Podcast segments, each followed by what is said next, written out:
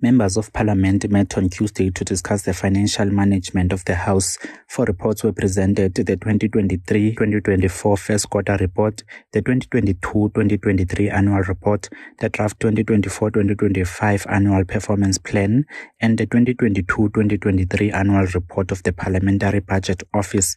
Here is a sneak peek of the recommendations. Our recommendations on the first report is that uh, they should give us a progress report within 30 days upon the adoption of this report. The filling of vacancies, which is, it was an issue at the committee, starting from the head of the administrative head of parliament to all other critical senior management committees must be filled with speed, but without short cutting the processes that are expected in the HR protocols. The broadcasting strategy that has been uh, presented before us should also develop an existing legislative framework that will, will empower it to be programmatic and be, should be developed and be reviewed by the broadcasting uh, in line with the public broadcasting bill so that also our South Africans are able to watch parliament proceedings not in a pay system. The governing party voted the reports must be adopted. The DA, EFF and UDM raised the issue of rebuilding of parliament and the Secretary of Parliament's salary, which was allegedly secretly hiked by 1.8 million rand. There are a number of issues which ought to have been dealt with by this committee this year. The most crucial being the re- reconstruction and the rebuilding of parliament, which has taken nearly two years to have any meaningful progress. This is not only an expensive undertaking, but it requires the committee to work seriously to demand regular updates. Recently, it was alleged and later confirmed by Parliament itself that the salary of the Secretary to Parliament is not what the Speaker and the NCO Chair claimed it to be. When the STP was appointed over a year ago, we were assured that the 2.6 million rand salary package that was advertised would be the final offer that would be made by this institution.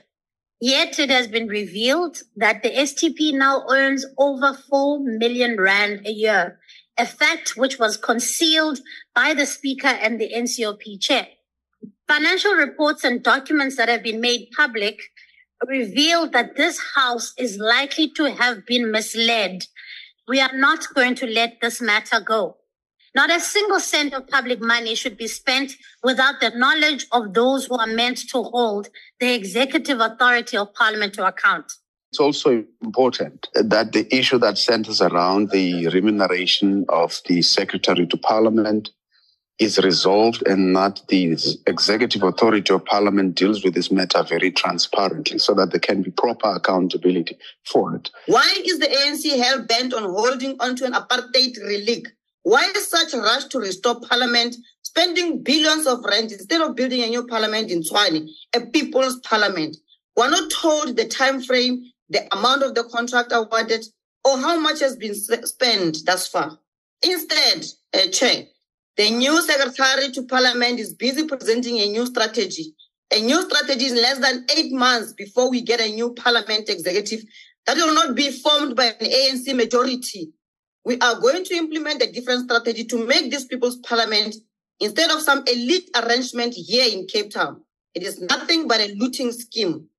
But the people of South Africa want to know, Chair, did Parliament increase the salary of the secretary? By how much? Who authorized it? And when?